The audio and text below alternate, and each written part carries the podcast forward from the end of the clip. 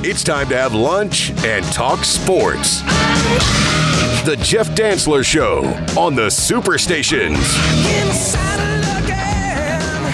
Uh, it is lunchtime in Athens from America's greatest college town. Minutes on a Monday afternoon. I am broadcasting live from the Butts-Mehre building on the campus of the University of Georgia. And you can hear Bulldogs live tonight on the Superstations. So be sure to tune in. And we got some great guests lined up, including the road dog Adam Gillespie, Alan Thomas, and Georgia women's golf coach Josh Brewer, and Georgia's J. Reid Parker, Director of Athletics, Josh Brooks. So some great stuff coming up. Hello in Macon, Montezuma, Warner Robins, Perry, Fort Valley, down into Pinehurst, Rochelle, Waycross, Blackshear, Eastman, Cochran, Hawkinsville, Tifton, Ashburn, Cordele, and Unadilla, and all our friends on the coast in Savannah, out to Tybee Light and Wilmington Island, down into Brunswick, St. Simon, Sea Island, Jekyll Island, the beautiful Golden Isles to the 912, the 478, and the 229 from the 706, along with our superb producer, Chris Rogers. I'm Jeff Dantzler. Phone numbers if you'd like to join us 478 646 3776. That's 478 646 ESPN. You can shoot me a tweet. That is at Jeff Dantzler TV. Be sure to let me know where you are tweeting in from. We have had listeners, of course, from all across the great state of Georgia, down into Florida, North Carolina, South Carolina, Tennessee, Arizona, Pennsylvania, Vermont, Virginia, Maryland, you name it. This show, The Bill Shanks Show, all of our interviews, simply go to the superstations.com. They are easy to download, and as I always emphasize, if I can do it being definitively low tech, so can you. Uh, my Uncle Joe is listening in down in Savannah, so Joe, good to hear from you. Actually had all my parents in town this weekend, which was nice. Got my dad, my stepmom, and my mom in Athens. Our sister-in-law, Jenny Tolley, celebrating a little baby shower. She's due next month. I'm about to be an uncle. And I'm actually right now looking at a very famous man. The road dog Adam Gillespie is here he likes to shy away from the spotlight some, but we're uh, getting a lot of Georgia programs put together, so doing quadruple duty here today. Uh, but thanks so much for being with us. And since I see the road dog over there, we'll talk a little overall Georgia sports real quick. Had a great day yesterday of Bulldog Athletics, and that included a second straight bottom of the ninth win for the Bulldogs baseball team. It was a game winning homer on Saturday, and it was a game winning bases loaded hit by pitch yesterday as Georgia beat a scrappy Northern Kentucky team for a third straight. Wes Johnson's team now 7 0. Of course, you can listen to Georgia baseball with the great David Johnson and yours truly. A lot of the games right here on the Super Stations. Georgia women's hoops got a nice victory yesterday over the Florida Gators. Now won 12 out of 14 against Florida. And the Georgia softball team, ranked number three in the country, they are once beaten. And uh, unfortunately, the Georgia men's hoops team fell on Saturday to Auburn. As I've said, I mean, just big picture for Georgia men's basketball. We've got a good team in a great league. Uh, but Mike White putting together an outstanding recruiting class, going to have a lot of talent coming back. So uh, certainly feel good about the trajectory of Georgia basketball. But the SEC is loaded. Road Dogs sitting over there. Adam, who's the best team you've seen so far? Is it Tennessee that Georgia's played? Tennessee or Bama? Okay. So the standings right now, Tennessee and Bama are both 11 and 3. South Carolina and Auburn are both 10 and 4. And then you got Florida and Kentucky coming in at 9 and 5. Uh, so you've got those six teams at least four games over. Then Mississippi State is 8 and 6. And then you start to ask, well, how many teams is the league going to get in? That's seven with a winning record. You would think all seven of those are, are locks, and certainly the top six are. You got Ole Miss and Texas A&M and LSU are all 6 and 8. Right now, Georgia game behind that at 5 and 9, along with Arkansas. Vandy is 2 and 12. And Missouri is 0 and 14 what in the world is going on with the Missouri Tigers? So a lot of sad faces at Shakespeare's Pizza. Uh, but the road dog of the Georgia men's basketball team will be hitting the road, going to be jumping on a jet airplane uh, later this afternoon to fly out to Baton Rouge, Louisiana, So the road dog will be making a, a, lot of money at those places that are, you know, big glass palaces there this evening, no doubt about that. And certainly eating good at, at Lloyd's and the Capital Grill and Mike Anderson's and all those places. Uh, but the, the league is, is just so strong. And again, with, with Tennessee and Bama, I think you got two teams right there that, that, that have a chance to be you know, potentially one or two seeds. Uh, South Carolina and Auburn, you, you would feel like would be top three seeds. Uh, I think Florida has been a, bit of a surprise this year. The Gators are 12 and one at home. And I'm just telling you, those rowdy reptiles, that is a very, very difficult place to play. Georgia nearly pulled off an upset there, but came up just short. And then, of course, Kentucky's Kentucky. Uh, they're probably top to bottom still the most talented team out there. Uh, but Tennessee and Alabama look like the two teams to beat out of the league at this point. And uh, it's, it's going to be a great stretch finish, and hopefully Georgia can – you know, pull off a couple of upsets and uh, keep climbing up. But again, uh, Mike White, uh, his staff putting together an outstanding recruiting class. And uh, the future very, very bright for Georgia basketball. We'll talk some Georgia football coming up here uh, pretty shortly uh, with Leland Barrow from the Georgia Sports Information Office. So Leland will be making his debut here. Spring practice will crank up next month because we are getting towards the end of February. All right, let's talk some SEC baseball as well. And again, for the Georgia baseball team, I'll tell you what I'm going to do first. I'm going to pull up Charlie Condon's stats. How about that? View full screen. There we go. Just let you know what the All American, what the best player in the country is doing. How about these numbers for you? Charlie Condon's batting 643. He is 18 of 28 with 13 runs scored. Four doubles, a triple, three home runs. And I swear the home run he hit on Saturday uh, looked like it went through the parking lot and was going to land at the Stegeman Coliseum, right at midcourt. Uh, seven RBIs, six walks, one hit by pitch, three strikeouts. One of those Ks should have been ball four. But the, the freebie to K ratio, seven to three.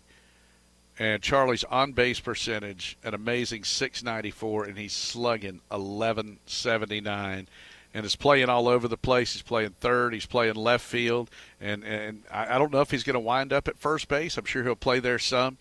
Uh, but this kid is something special, and, and for Georgia fans, I'm just telling you, we've had some great ones through the years, but uh, this guy's got a chance to go down with the likes of Derek Lilliquist, Gordon Beckham, Jeff Keppinger, Rich Poythress, is one of the very best to ever play at Georgia. So this Bulldog team hitting 355 as a team. Uh, Georgia had another run rule victory on Friday, again, over a very scrappy Northern Kentucky team. And out of Georgia's first five wins, the most narrow margin of victory was an 11 2 win on opening day. So uh, a nine run win, and then all the rest were by double digits.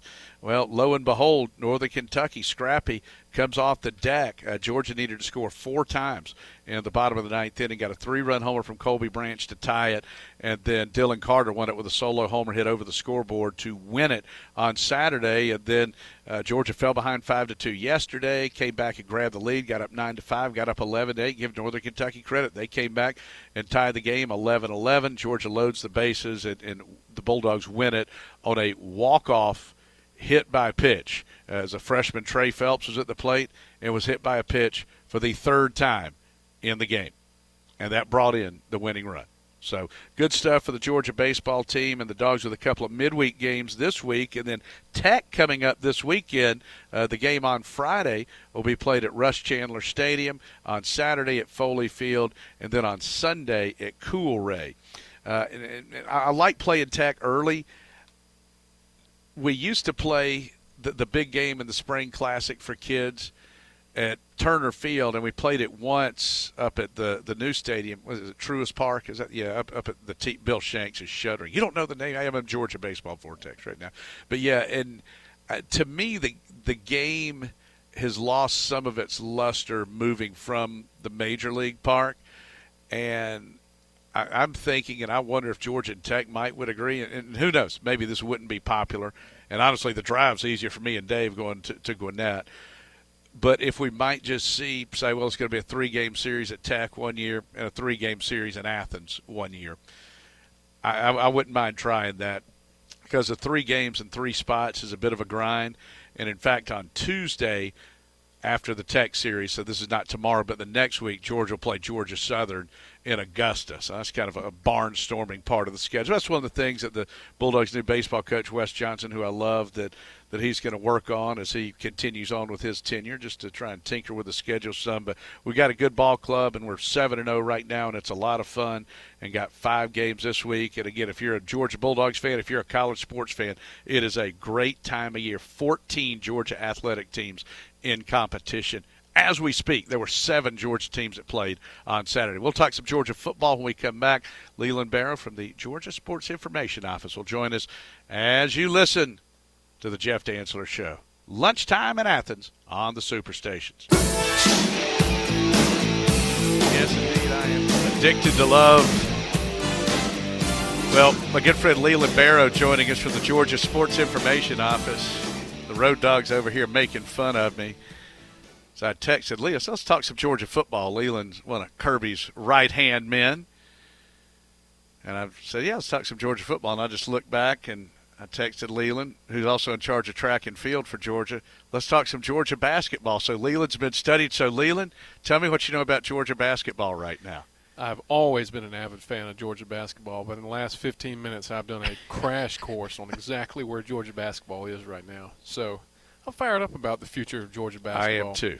I love what Mike White's doing, building a lot. Uh, we're going to talk a lot of football here, but Leela, real quick, the track and field team was just at the indoor championships in, in Fayetteville, and uh, how about a little world record talk? World record talk, and it's, it's been an interesting development in the world record talk today. So there, there's certain sensors that are in the starting blocks okay. that you have to have turned on to for the World Athletics to ratify a world record. Those sensors were not turned on at the University of Arkansas. So now what we're dealing with is uh, Christopher Morales Williams will have a collegiate record and all the other records below collegiate record. However, he will have a world best rather than a world record. Wow. And this was for the 400, is that for right? the 400 meter dash. Right. So he's run the 400 meter dash faster indoors than anybody in history. We can say that. We cannot say it's a world record because it was it will not be ratified by the World Athletics. Who do we blame for this in Fayetteville, Arkansas? Heads should roll for this. Uh, I'm I'm not going down the, that road, but I am frustrated. Wow, man, and that's when you can kind of get into some semantics too. Well, it it is a record, but it's technically not. Who decides? Who's in charge of these world records? There's a World Athletics um, group. They sound kind of stuffy. Have to go through a lot of different. I mean, a lot of hoops. As, as soon as he got done with the race, he goes immediately to a drug test. They take his shoes and they sent him off to make sure the shoes were there was nothing like no jet packs yes, in there. Yes, which it, it looked like he did have jetpacks where he took off. but the encouraging thing about Chris is one, he's an outstanding kid, very smart, thoughtful um, guy, and he, he, will be even faster outdoors. So we're. I like that. Yes. Um, we, we, just he's only a sophomore, so we, we want to keep him four years. So what was it? Was it 44? 44, 49, I believe, was this time. Wow. Um, almost a, a, personal best by a full second, which is pretty unprecedented at that level. That's a hard race too, the 400. I think the hardest. I, I will say this, and then we're going to talk football. I think the hardest event in all of sports is the 400 hurdles. Would you agree with that? Yes, or or the 800. The 800 has gotten to the point where it's two in outdoor track, 400 meter track. It's two sprinted laps as fast as you can go. 400 hurdles, you also got to deal with your steps mm-hmm. and getting over an obstacle, which right. I, I would tend to agree with you. You and I it would not be good video. It might be good video. Oh, you and I got to see. I would just try to run straight. But I know for for a lot of for the sprinters that do the hundred hurdles, they they, they could almost do it blindfold. Just step, step, yes. jump, step, step, jump.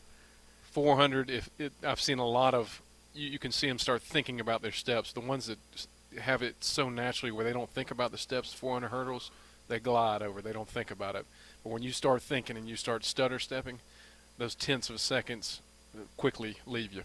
Well, Leland, uh, sitting on top of the world, Georgia football, of course, back-to-back national championships, uh, 13 and one, Orange Bowl champions last season, 42 and two. The last three years, we've won 46 of our last 48 games, just golden times. And uh, you're a lifelong Bulldog as well, and uh, one of the things I'm so proud of, and there's so many accolades under Kirby's watch, and the Road Dog sitting over there, he refuses to acknowledge Tech, but against Florida, Auburn, Tech, and Tennessee since 2017 when that Kirby dynasty started.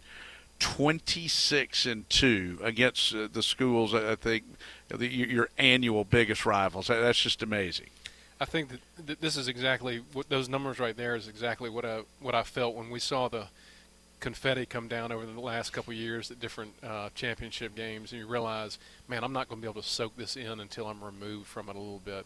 Now we're removed from it a little bit. When you say those numbers, it truly is incredible how dominant they've been against teams that we really had some serious struggles with sure. in the last two decades of the time that I've really worked with them. Well, I, I think one of the things too with Georgia, and Coach Dooley would often talk about this. It's important to understand.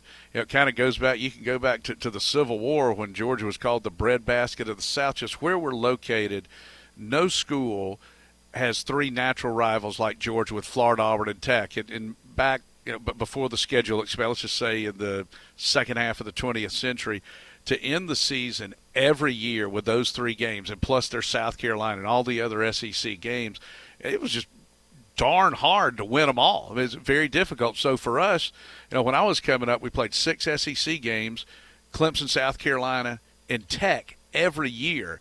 Uh, it, it's hard to run the table. It's hard to have a great year doing that. So to be surrounded by, by all these programs that are natural rivals, and then of course you throw in what Alabama's done, what LSU has done, the, the, the resurgence of Clemson with Dabo Swinney to have the success that we're having with all of that around it, I, I think makes it even more impressive. I mean, it's it's not like it's Ohio State doing it when they pretty much just got Michigan.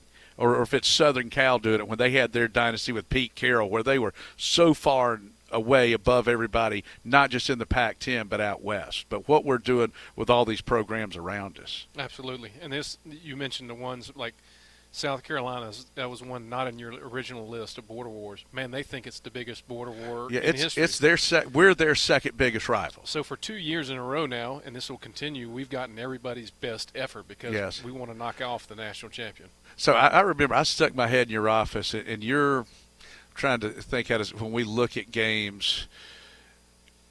I grew up with Coach Dooley and Larry Munson. You could say I'm a natural born pessimist. You, you could, Adam, would you agree with that? He's shaking his head over there.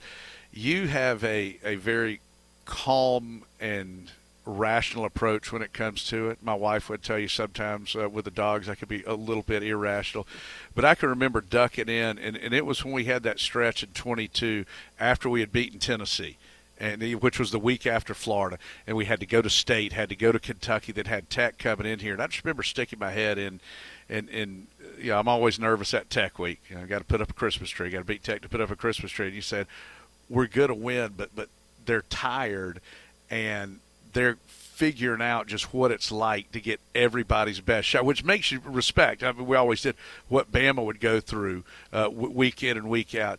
But I, I, I, will never forget you telling me that. And then when we beat Tech, I think at that point we, we knew we were in no matter what happened. There wasn't as much pressure. Isn't that crazy that LSU game? There wasn't a lot of pressure in that one. But I, I thought that was a great point and just the grind of getting everybody's A game week after week. I will. Say, one thing which you just said about the Bama too. Yes, they've had to go through it. Have the Bama fans reacted like ours have? No, they have not. No. Ours are in the stands every game and it's packed. There's they're some of their games they're uh, trickling people out or not showing up at all. So I will say that for one for one thing, and two, I have confidence in these teams. Like when you came to me that day, I had confidence in. I have confidence now because of what I see on the practice field every day from our leader, mm-hmm. from from Kirby Smart. He the preparation that he does on the practice field, like, like the guys say all the time, what they do in practice is far tougher than what they do on game days. Well, I think that also goes down to the job that they've done with the recruiting and the d- development. And, and, you can see from day one, Kirby was the master of roster management. And of course, he learned under the tutelage of Nick Saban.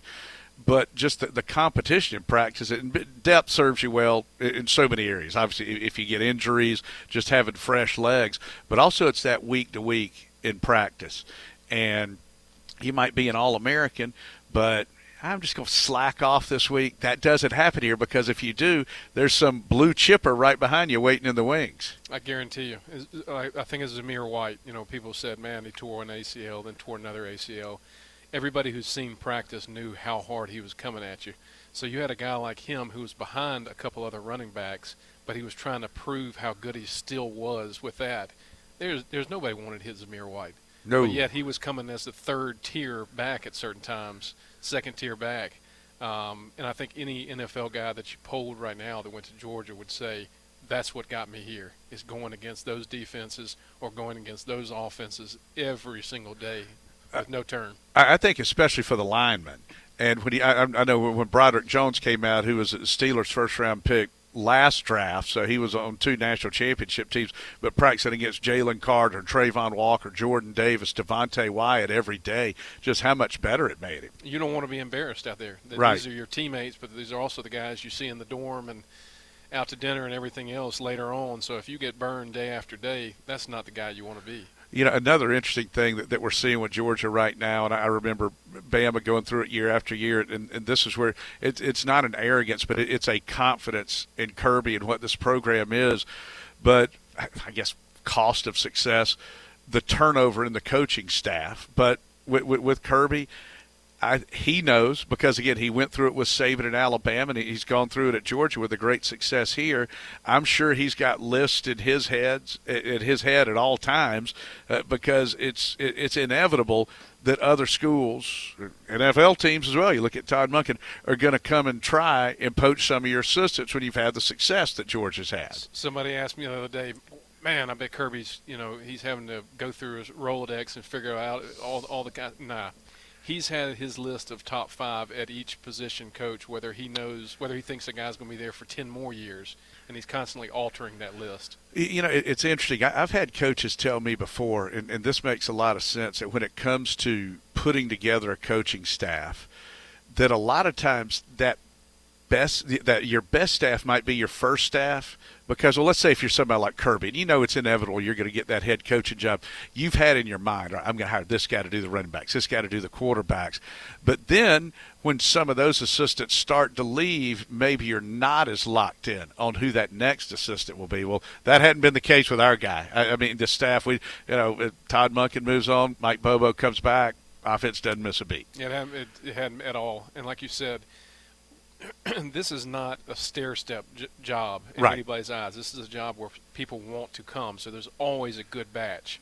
That's what he's got going for him. That's the easy part that he's got going for him. The tough part is figuring out, just like in recruiting, who is the true winner that we want to pick to lead these running backs or to lead the wide receivers. Just like who's the true running back that's the stud out of all these 5 Mhm. stars that we can recruit here.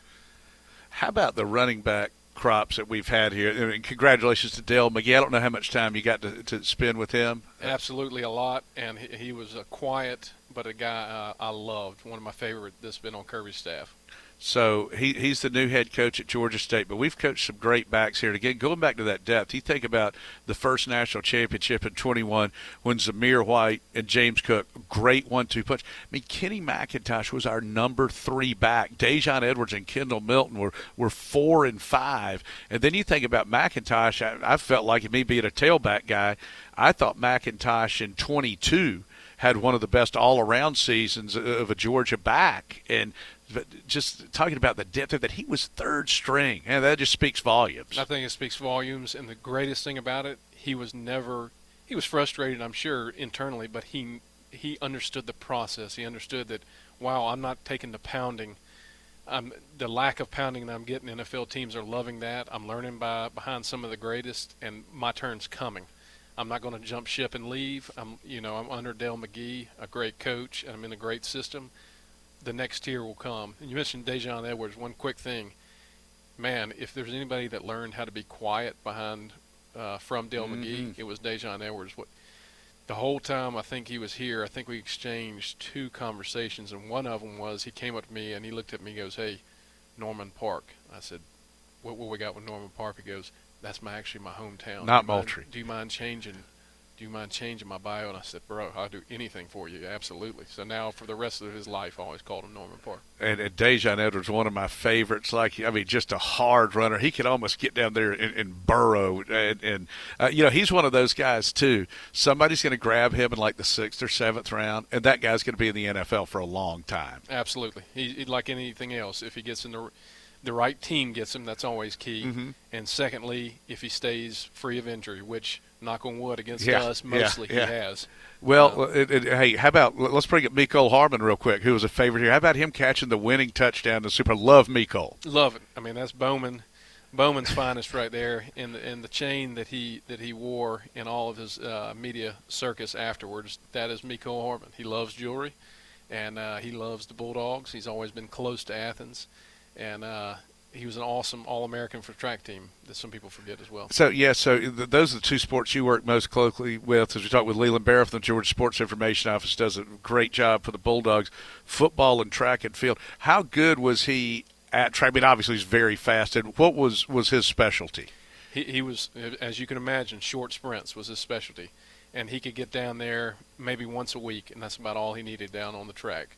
It was more just to get comfortable with the baton handoff, Okay. baton uh, acceptance, and uh, they already knew he naturally had the, the speed to, to contribute to a, to an All-American relay, which it wasn't just a relay that was t- number seven in our record books. It was literally an All-American relay. All right, well, I'm going to throw one at you. You, you ready? Since you did all that hoops research for me, I want you, and, and because you, you're the track and the football expert there, if you had to pick a relay team, now we're not going to say a baton here. This is just like tags right there. In your time at Georgia, let's just say the Kirby era here. I want you to give me the four fastest guys off the football team that we've had. If you were going to put together, if if the U.S. track and field said, Leland, I want you to form our national relay team with four Georgia football players. Obviously, how they were in their prime, not right now. Who are your four? Mm. So- mean, would Mecole be on there? Absolutely, Mecole was is just different. That's Yeah, why that different that's level of speed. Different level of speed. You, you, if you survive in the NFL at his size, for the years a that, that he has, he's different. Arian Smith, who's a current receiver, uh, I He's a cheated- jet. I cheated a little bit on him too. He's also run track for us, and he's proven that he's just a normal guy like all these other sprinters. When I say normal, that means world class speed, like all our other sprinters. So that's two of your four. Okay, what about James Cook? Cook can handle it. Cook could definitely handle it. Um, and a lot of those guys I never got to see on the true track, so it's Uh, hard sure, for me to. Sure. to um, but w- when we're talking crossover, the biggest uh, freak that I've seen crossover doing the football and track since I've been here was the great Geno Atkins. Oh, because he did the shot put. He did the shot put, and he would practice maybe once every two weeks. and Coach Babbitt, his Don Babbitt, our throws coach, has told me that had he been a five-day practice guy that could practice five days a week, he would have been vying for the Olympics with his strength and his quickness. Which NFL veteran, great guy. So I believe it. All right, we got we got to come up with a fourth. And I'm trying to think: is there anybody like like well, obviously all these guys for Georgia can run now. If, if you're slow, you're not going to be out there. But like Terry Giles, I, I think Malachi Starks could be a candidate One as guy I'll well. throw in too, because not only because he's a uh, fellow Newnan, Georgia, um, a proud Cougar, but D'Amico Goodman. It, if in his day, I think if he would have stayed with track, he Okay. would have been one of the greatest uh, Georgia dogs of all time. Um, Nick Chubb's not a bad one, as as my man Adam Gillespie just brought up. That picture of him from that high school meet where he's jumping and he's like Yes, over every is Superman. I think Nick Chubb. If you put him on a soccer field, I think he would have been All American. So he's he doesn't count. You know, it's funny uh, when uh, Zamir got hurt uh, for, for the second time, and our friend Dr. Fred Reifsteck, who's one of the team doctors, great guy, great physician, and uh, we, we were talking about the Chubb injury, and he said there's only one guy that could have come back from that, Nick Chubb. He, then when Zamir, he said, well, there are two guys, Nick Chubb and Zamir White. I- when when you can- look I that kind of heart. Yes, yes, uh, and and the the fun thing to watch Nick, I think, is it's as fun to watch him during the off season as it is during the season because he's putting like 12 plates on each side of the bars and he's going home. He's going home right outside Chubbtown, Chubbtown, USA, and he's working out with his high school, old high school coach, just in a dingy, dark weight room. See, he's like in. Rocky Four. He's like Rocky, not Drago. He is absolutely. He's going through the snow. Yeah, he's carrying the. He's got the the horses. wood on the yes, back, He's yeah. pulling the horses out of the snow, and he's waiting on Adrian to come and give him that final lift. All right, Leela, let, let's talk a little schedule coming up. I think one of the things, and Alan Thomas and I talked about this, with the the first plan for the expansion was 16 teams. It, it, who everything changes so fast. Who knows what this thing's going to look like in three, four, five years? But Alan made a good point when he said he thought the league did, and we got the best commissioner in sports, and Greg Sankey, when he said he felt like the league did a good job of not getting too far out in front, not saying, "Oh, this is going to be a ten-year plan here." Do you foresee going to a, a, a nine-game schedule? Because I think we're going to see that where you have three commons, you play six one year, then the other six, and, and rotate around. How how do you think it's going to go, and how would you like to see it go? Because it does seem like and Josh and I have talked about this too. That, that from a, a lot of fans, they want to see a greater frequency of playing opponents. So, how do you think it's going to go, and how would you like to see it done? I like the the what you just said about the frequency of opponent. Like if if you have three commons that people can always latch onto, always love. Like, like for us, say it'd be Auburn, Florida, and South Carolina. Yes. Wha- whatever. Yeah. And th- those are the three because I think if you cut it any lower than that, uh, its current state, it's it's not enough of people to say we get to we know we get to see them next year and the next year and the next year and that series continues. Now, what I foresee in the future, Who knows? just just like NIL, just like uh, transfer portal, these are complete unknowns. That if I guessed it right now, I would be like the guys who who are the quote draft analysts who are making picks on who's going to get drafted. They have absolutely no idea, and it's proven year after year after year. So uh, we just don't know. Yeah, it's it's just an educated educated Yes, guess is the best you can correct. do. So I, have come up Sometimes with a system. educated. Sometimes sometimes you just throw a dart up against a wall and, and, and hope it sticks. So I've got a five two and two system that would have the SEC essentially into eight two team pods. So like Florida would be our partner.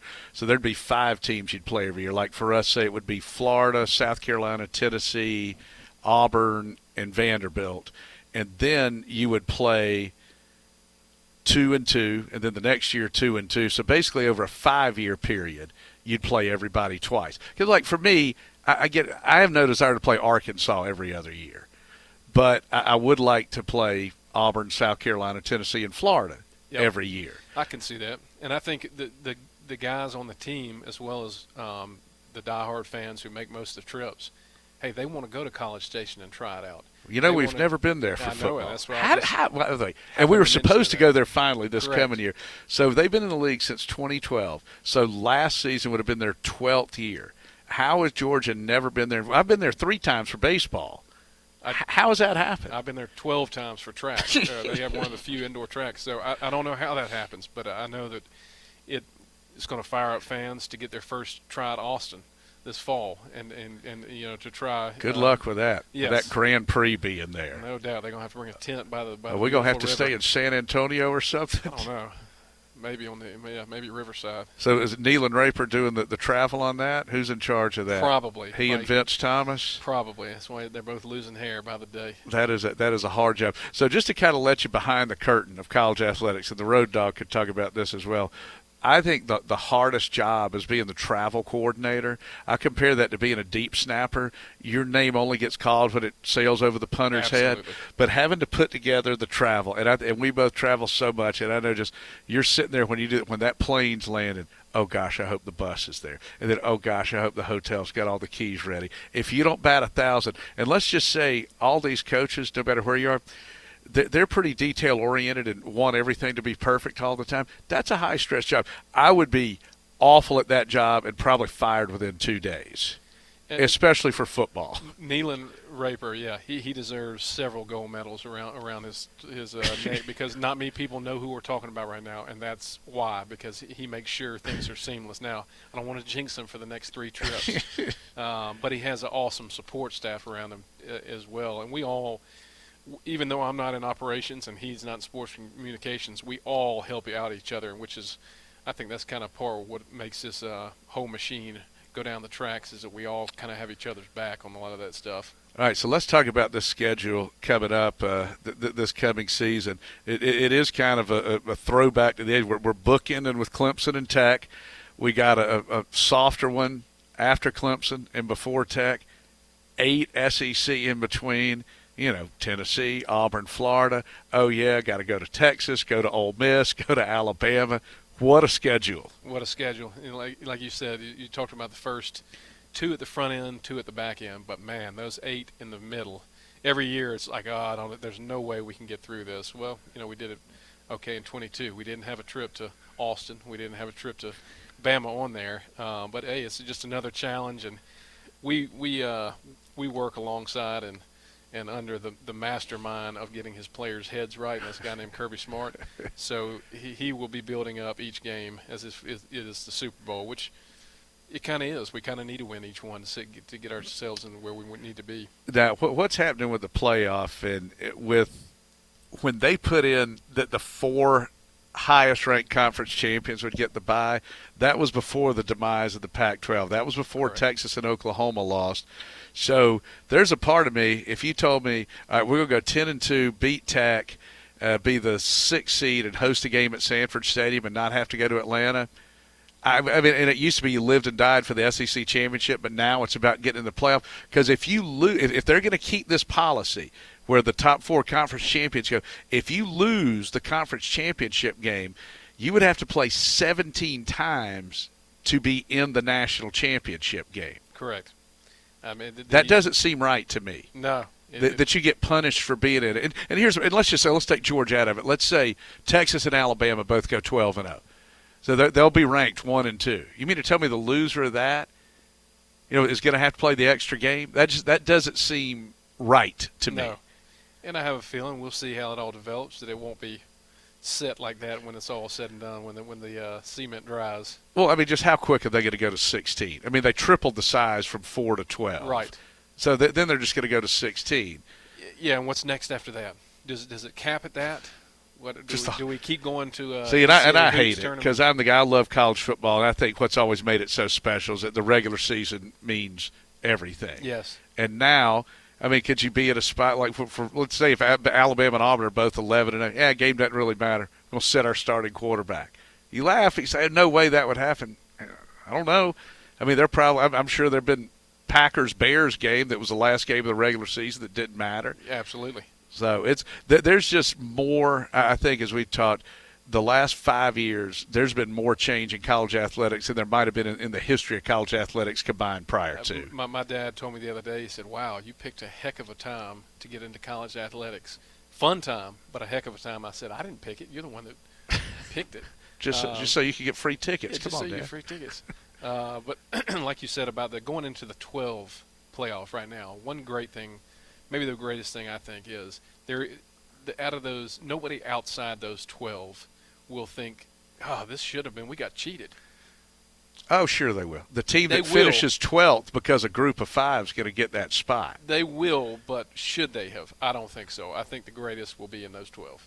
Yeah, well, I mean, my thing too, though, is like, how many times have we sat there and gone like, mm, boy, the eleventh, the, the, team ranked number eleven in the country, boy, they deserved a shot at the national title. I, I don't know. I just, you know me, I'm a dinosaur. Yeah. But what good does that do? You got to keep me. And but that speaking of, that is another tremendous thing about Kirby. And I just remember him on the podium on one eight one eight, and it just we're all just crestfallen when he got up and said, "We're not going anywhere." How much that meant that the resolve that that showed.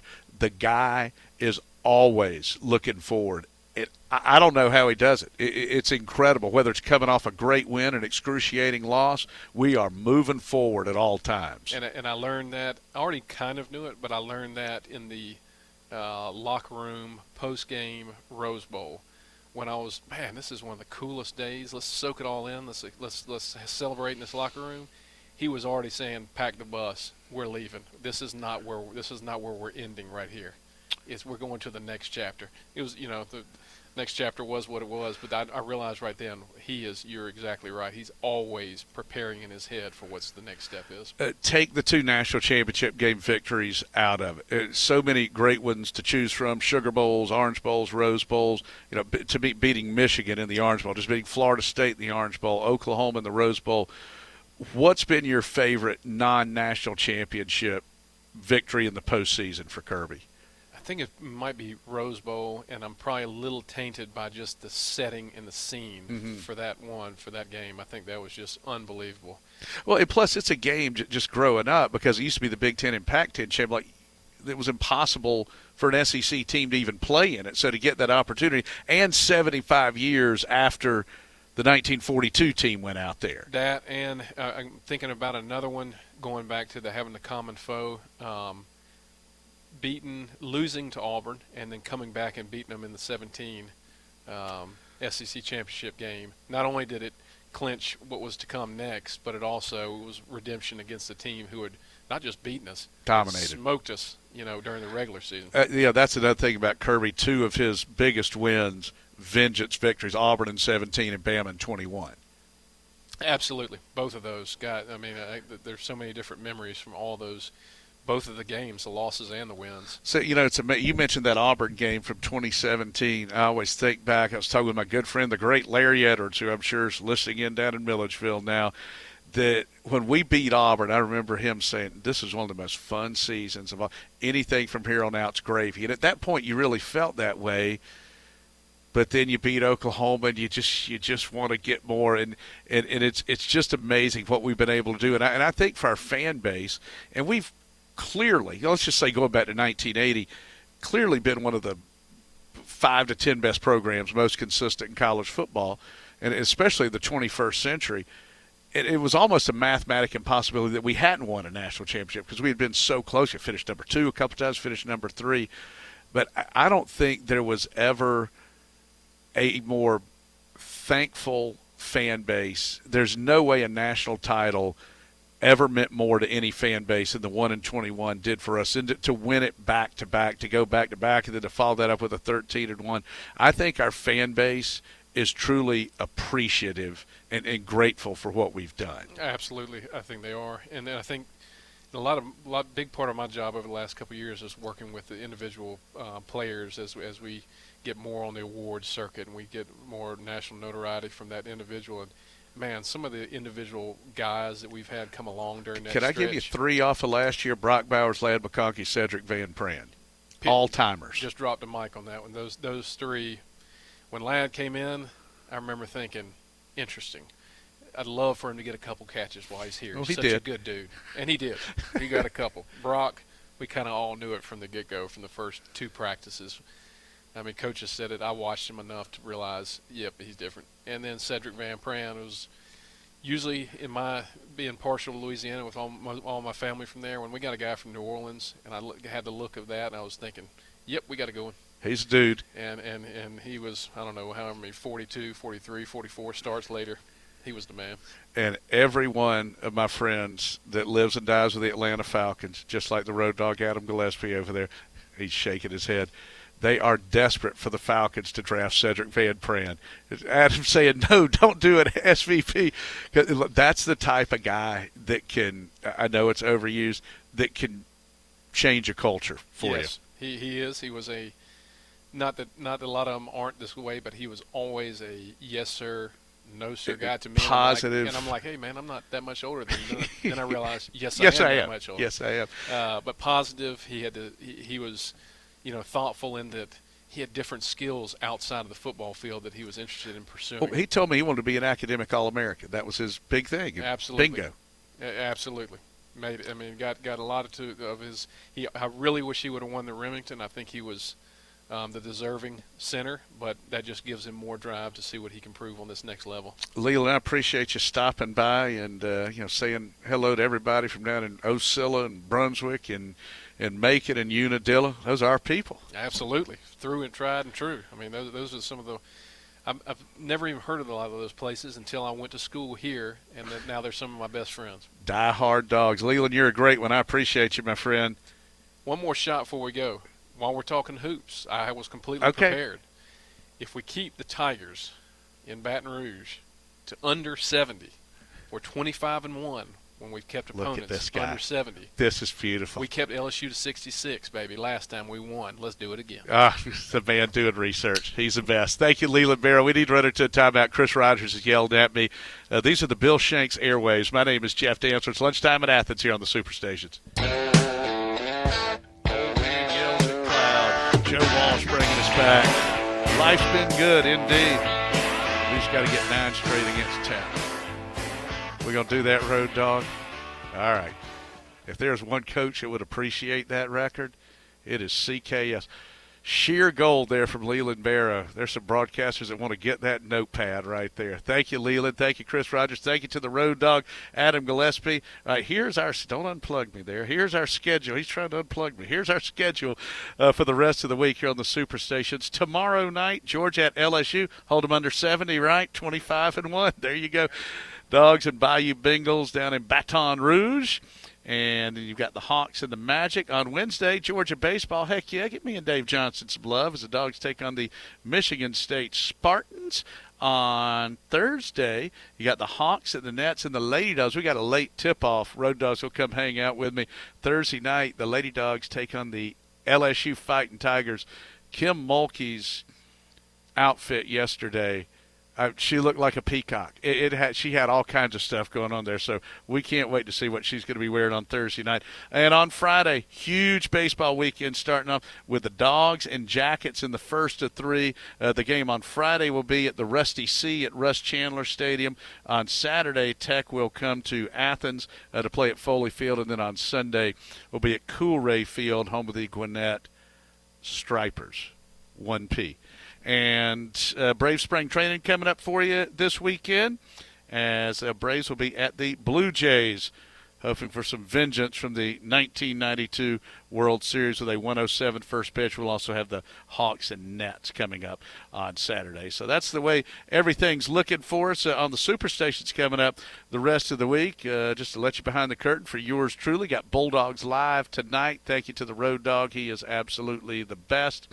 And Georgia baseball Tuesday Presbyterian, Wednesday Michigan State. I got Tech this weekend, and a DJ will actually be solo on Sunday. Oh gosh, I got to rent a car uh, to drive up to Nashville for the Lady Dogs on Sunday, and then fly back with a team. That is if I can remember to rent a car. Road Dog, write that down for me, please. So we are uh, back again with you. Rest of the week, I'll be doing the show from Foley Field tomorrow afternoon. And of course, tune in to Bill later today, who apparently has gone viral. And as always, I heard nothing but great things about Bill at the Georgia Sports Hall of Fame. And way to go, Claude Felton. You're the greatest. Thanks so much. Talk to you tomorrow. Thanks for listening. Jeff Dantzler Show on the Superstations.